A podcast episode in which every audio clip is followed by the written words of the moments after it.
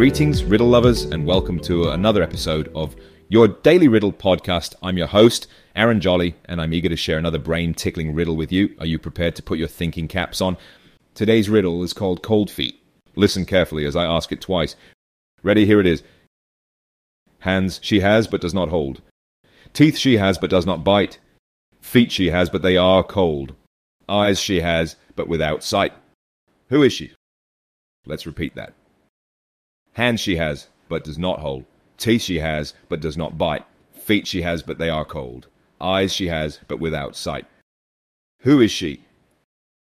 Take a moment to pause the podcast. If you need extra time to think about this riddle, we'll be here when you're ready for the answer.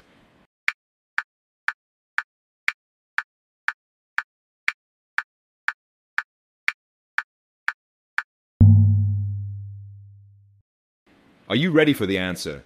The solution to today's riddle is a doll. This riddle uses various characteristics that seem puzzling at first, but ultimately point towards a doll which has human like features but lacks the ability to move or function like a living being. Did you know that the world's oldest doll, which dates back to around 2500 BCE, was discovered in a Bronze Age child's grave on the Italian island of Pantelleria? This ancient artifact is made of soapstone and reveals the long lasting fascination humans have had with dolls. That concludes today's episode. I hope you enjoyed solving the riddle and learning something new. Don't forget to subscribe and share your daily riddle with friends and family who relish a good mental workout.